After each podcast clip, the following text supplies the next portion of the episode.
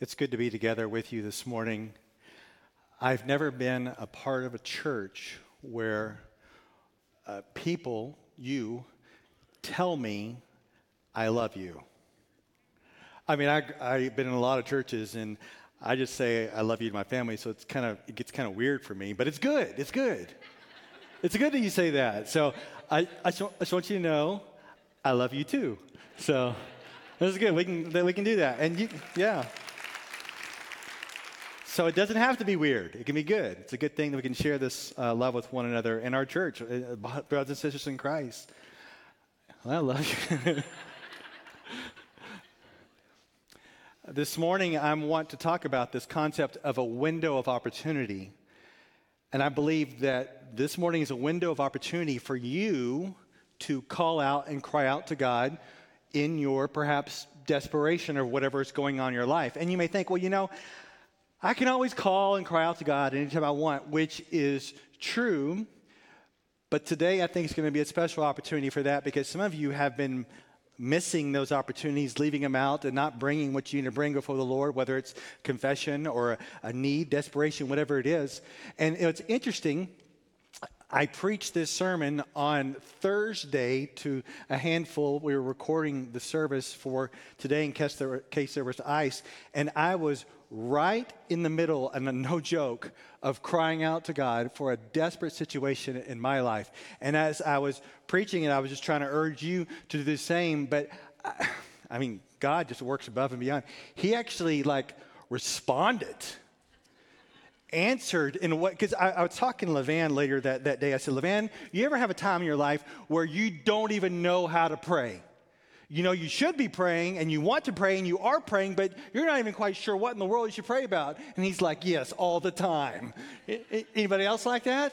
And so that was one of those situations like, I don't know what to do. I, was just crying out and I had, this window of opportunity, desperation, and God answered and came through in a way I, did, I didn't even expect. And so I'm, I'm hoping for that for you today as well, is that we would take advantage of this time we have, the access before God. And in order to do that, we're going to look at three snapshots of three people who cried out to God in their desperation. And I want you to see it this morning as we go to Luke 5. We're in Luke chapter 5 this morning. We have the calling of the first disciples, we have cleansing of a leper, and the healing of a paralytic. A calling, a cleansing, and a healing. And each had this window of opportunity to to to come before Jesus. And Jesus responded. So let's, let's look at this. Start first with the calling. We're in Luke chapter 5, starting verse 1. Now it happened that while the crowd was pressing around him and listening to the word of God, he was standing by the lake of Gennesaret. He saw two boats lying at the edge of the lake, but the fishermen had gotten out of them and were washing their nets. And he got into one of the boats, which was Simon's, and asked him to put out a little way from the land. And he sat down and began teaching the people from the boat. Jesus is teaching the crowds by the lake, and they're pressing in. The fishermen are just minding their own business and cleaning their nets. Jesus gets into one of the boats and he asks Peter to put a little bit out from the distance as he continued to teach the people. These are fishermen. Right place, right time, or maybe wrong place, wrong time, depending how they viewed it. Depending how, maybe, you ever think about that? Jesus may be coming after you, trying to get your attention, and you have an opportunity to come to him, and in your mind, it's either going to be right place at the right time, or if you're in some life of secret sin or some sin you don't want to deal with, or it may be wrong place at wrong time according to you. These are fishermen. Fishermen are going to be probably a good notorious sinners. Perhaps not God followers. Perhaps they are, perhaps they're not. So, right place, right time, wrong place, wrong time. I don't know. Let's see. Verse 4. When he had finished speaking, said to Simon, Put out into the deep water and let down your nets for a catch. Simon answered and said, Master, we worked hard all night and caught nothing, but I will do as you say and let down the nets. Jesus is a carpenter telling a fisherman what to do. It would like be me as a pastor telling my mechanic what to do. I, I have uh, had a very old Volvo, and I had a guy in our church, uh, Dane, he come over and said, Can you check out this Volvo? And he comes over, and what if he, while he was looking at the Volvo, I'm like, Hey, you be sure you check out that whatchamacallit. Be sure you fiddle around with that thingy over there. What if it, I started as a pastor giving Dane instructions on to do what he knows what to do? That's what it's like here. Jesus is the carpenter telling the fisherman what to do. And Simon's like, well, let's, let's just see what happens. And so he does. He obliges. Verse 6. When they had done this, they enclosed a great quantity of fish, and their nets began to break. So they signaled to their partners in the other boat for them to come and help them. And they came and filled both of the boats so that they began to sink. They caught so many fish that they filled both boats and started to sink. And you may wonder, well, well how did that happen? Jesus is Lord over the fish. Jesus is Lord over the lake. Fish, get in there. Get in there. Supernatural miracles happening. Peter realizes it. And he doesn't say, Jesus, you know, you, you and me, we can cash in. We should go in business together. Look what Peter does. Look at verse 8. But when Simon Peter saw that, he fell down at Jesus' feet, saying, Go away from me, Lord, for I am a sinful man. Peter realizes that this is not a coincidence, but a miracle of God. And in the presence of God, he realizes he's a sinful man. And he's like, Get away from me. You ever wondered why the churches in America are not packed? Because people and their sin don't want to be anywhere near the presence of God. And they're like, get away from me. I am a sinful man. I should have nothing to do with you or you with me. This is what I was like when God invaded my life at 19. And I would say I very, I mean, I wonder if Peter and I were very similar in lifestyle. I was living a life of sexual morality, and Peter, the guys he ran with, perhaps he was into some of that. I was living a life of greed. I'm sure Peter had some taste of that as well. And I was also a mouth, I cuss so much. And I'm sure Peter cussed like a sailor. And I feel you, Peter. And I want to say, Jesus, get away from me. And maybe you felt that way before. You're like, I am so wrapped up in myself and my sin. Jesus, get away from me. And Jesus is like, I pick you. I pick you, Peter. I picked you, Jason. I came to pick people like you, sinners who need saving. I pick you, Peter. And look what he says to him next. Look what he says, verse 9. For amazement had seized him and all his companions because of the catch of fish which they had taken. And, uh, and, so also were James and John, the sons of Zebedee, who were partners with Simon. And Jesus said to Simon, Do not fear. From now on, you'll be catching men. When they had brought their boats to land, they left everything and followed him. so Jesus, he's calming Peter's fears. And to Peter's astonishment, he invites men to come along and catch men. So Peter, James, John were focused on being fish catchers. Now they will be men catchers. The response of the three is they left everything and followed him. Their priorities have shifted from fishing for fish to fishing for men. Now, I want you to get this. I want to really speak to those right now who minister to others. There are some of you in here who are teachers in this church. You lead small groups, you lead men, you women, disciple, you evangelize. I would say most of you are involved in some form of ministry. You've got to understand that you who minister also need to be ministered to by Jesus. Peter wasn't just, okay, now, Peter, I got a calling on your life, and it's totally separate from me forgiving your sins and continuing to sanctify you. Did you understand this, leaders, teachers, elders, staff? Like God is continuing to do a work of healing, restoration, forgiveness in your life as you minister to others. I used to play tennis back in the day, and part of playing tennis is I, on the side, I was uh, doing some, some coaching and private lessons. And I just want to tell you, I am a terrible tennis teacher. I would meet with kids, and I hated giving lessons to kids. I would say the same thing over and over again move your feet, swing low to high, get the ball out of your mouth. Same stuff over and over again. I hated doing that. And yet, I need to take my own advice. Jason, as you play tennis, move your feet, swing low to high, cram the ball down someone else's mouth.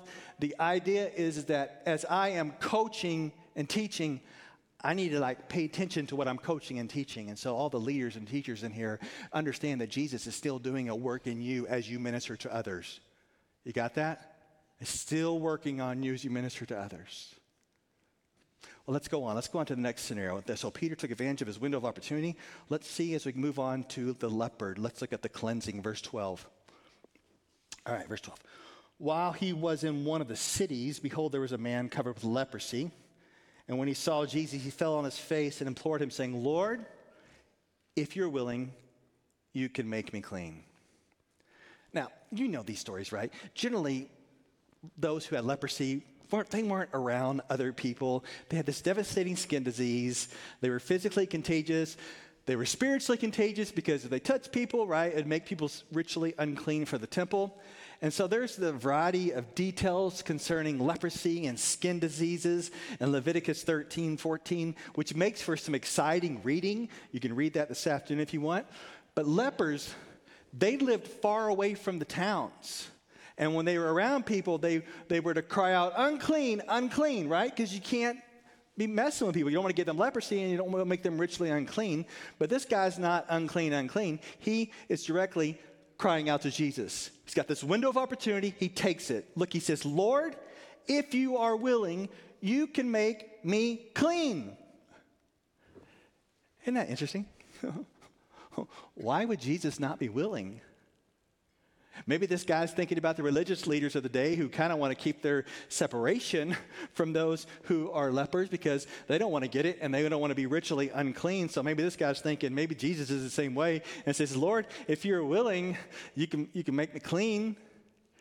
Look what Jesus says, verse 13.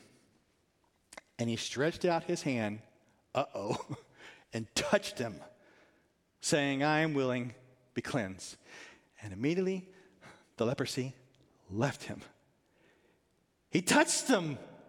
He didn't say from a distance, eh, stay away, but be healed, stay away. No, he touches the guy. And immediately the leprosy left him. You know, most of the people in this time, they recognize that, that God heals and God can heal leprosy. And then when the Messiah came, he would also heal, and, and he heals leprosy. And, and I want you to notice that Jesus is the Messiah. He's God in the flesh. And he doesn't say, when he says, if you're willing, you can heal me. And he doesn't say, God is willing. What does Jesus say? He says, I am willing. Jesus, God in the flesh, be healed. But Jesus is not done with this guy. It continues on. Look at verse 14. He's not done with him. And he ordered him to tell no one, but go and show yourself to the priest and make an offering for your cleansing, just as Moses commanded, as a testimony to them. Huh. So he says, You know what? Not only am I going to heal you, but I'm going to restore you to society. So go. Show yourself to the priest. Do all these ritual cleansings so you can be healed and restored to society. So we have this guy ostracized. And I was trying to think, you know, is there, I mean, is there people in this category today who are separate, who need mercy from God, and they're separate from people? And there, and there can be a lot of people that fall into that category.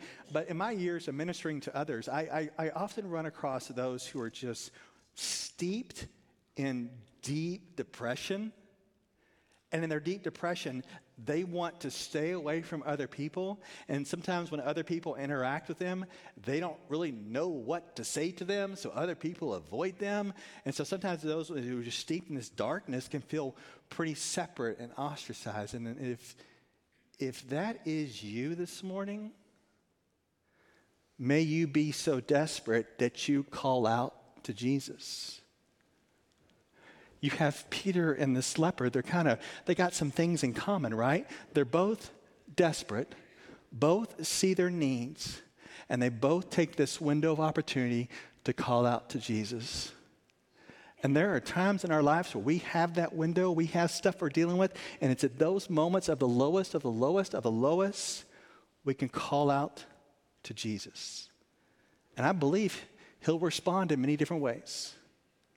Which brings us to the last story. Look at the last story. The last story is a healing. After Jesus has pulled away for rest, well, that's another time for another healing. Look at verse 17. One day he was teaching, and there were some Pharisees and teachers of the law sitting there who had come from every village of Galilee and Judea and from Jerusalem. And the power of the Lord was present for him to perform healing. All right, so religious leaders are around. Look out. Verse 18. And some men were carrying on a bed a man who was paralyzed, and they were trying to bring him in and to set him down in front of him. But not finding any way to bring him in because of the crowd, they went up on the roof and let him down through the tiles with his stretcher into the middle of the crowd in front of Jesus. I mean, this is a famous story. Maybe you've seen pictures of this, right? Jesus uh, being in the, in the house and, and the friends letting down the guy um, that needs to be healed. The guy can't even get himself in there. He relies on his friends to pull it off. What's Jesus' response? Look at verse 20. You can underline this if you want. This is a good one. Seeing their, plural, underline, circle, seeing their faith, he said, Friend, your sins are forgiven. That's interesting. I think, he, of course, he had faith. His friends had faith. Sometimes you can be so low at the low at the low, like you're like, Lord, I believe, help my unbelief, kind of one of those moments. And you need some people around you to gather around you to bring you to the presence of the Lord. Something's going on here. Look at verse 21. The scribes and the Pharisees began to reason, saying, Who is this man who speaks blasphemies? Who can forgive sins but God alone? But Jesus, aware of their reasonings, answered and said to them, Why are you reasoning in your hearts? Which is easier to say, Your sins have been forgiven, or to say, Get up and walk? But so that you may know the Son of Man has authority on earth to forgive sins, he said to the paralytic, I say to you, get up and pick up your stretcher and go home. Immediately he got up before them and picked up what he had been lying on and went home glorifying God. They were all struck with astonishment and began glorifying God, and they were filled with fear, saying, We have seen remarkable things today. So Jesus forgives a man's sin, because that's the core, that's what he really needs, and then he also heals him. And it's interesting, the Pharisees say, Whoa, whoa, whoa, only, only God can forgive sins. Oh, good. Precisely, Jesus is God. Which, which brings us to the question Is it harder this is a good question. Is it harder to forgive someone's sins or to heal them? Well, I could say to you right now, um, your sins are forgiven based upon whatever, based upon me. Eh, but you don't even know that, right? Because only God can forgive sins. But what if somehow I had the power to heal you? but what's harder? Forgiveness of sins. Because only God can forgive sins. Jesus is God. And he's like, oh, let me show you something. Just to show you that I have forgiven sins, be healed. Rise. So you have these, these three scenarios. Did you catch it? There's, there's three men, and they all have been brought low. Did you see that? Peter kneels, right? The, the leper kneels, cries out to God, and the, the paralytic can't do anything, so he's brought low as well. Three men, all brought low in desperation for Jesus. And what, what, is, what, is, what does Jesus do? Peter, you with me now.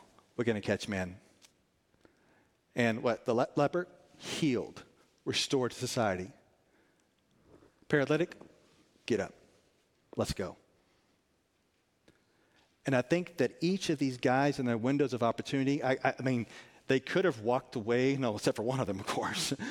they could have been gone, said, forget it.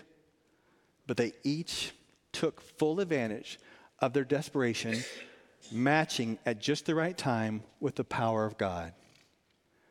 And, and I'd love to see that in your life here this morning, right? Your desperation, power of God coming together. And you're crying out to God.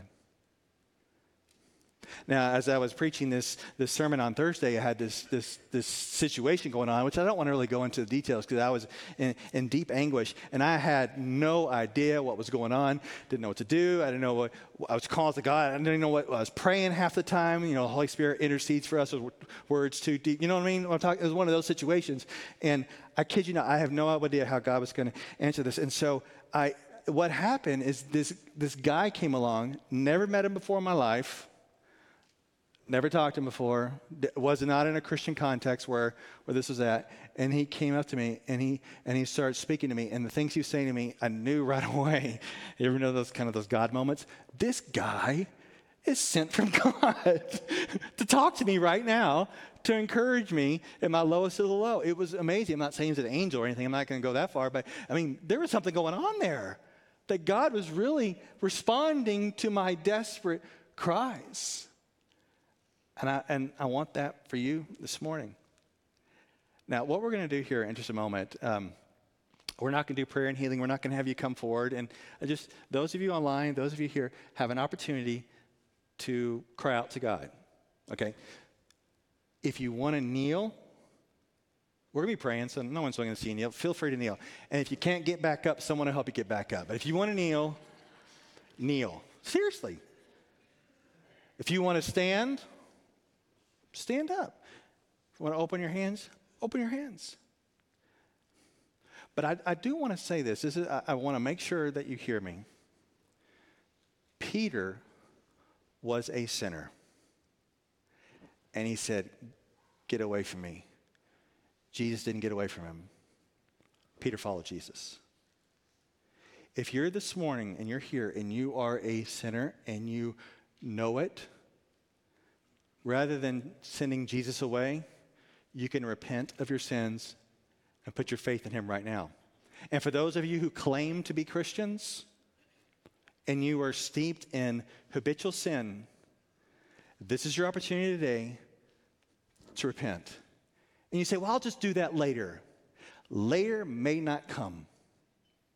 I had a guy that I knew quite well and when his life was absolutely falling apart because he started repenting.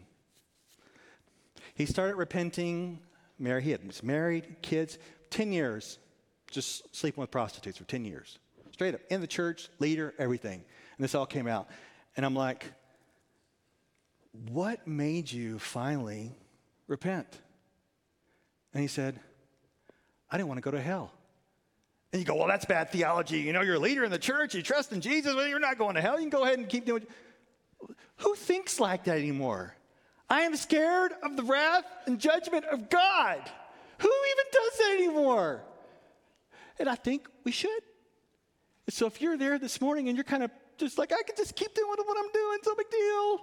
I'm a believer, once saved, always saved. Don't, get into all that right now. How about if you are in sin right now, Steve, before the holiness of God, rather than saying, Jesus, get away from me, this will be the morning, wherever you're at, that you repent and turn to Him and find forgiveness. And for the rest of you who are struggling, you need healing, cry out to God. But I also know that there may be a couple you in here, you're like, man, I'm at the lowest of the lowest of the low, and your friends in here know that. And so I also want to encourage the friends in here to surround someone, you know who it is, and pray for them during this time. You can be like the friends letting them through the roof. They're, they believe, that they're struggling in their belief, you know, right? Help my unbelief, right? That one of those situations surround them and pray for them. And so, what we're going to do, I'm going to start praying here. You can pray, kneel, stand, arms open, surround others. And then we're going to go into a song that's all about that as well. All right? So let's just pause now and quietness. Let's go to the Lord in prayer.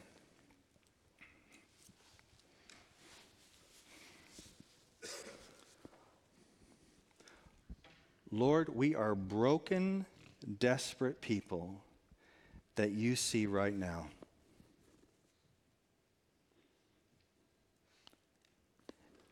And that man in here or that woman in here who's been running away from you, and somehow they ended up here this morning and they're watching online or whatever, and you're going after them and saying, I pick you. May they repent, turn from their sins,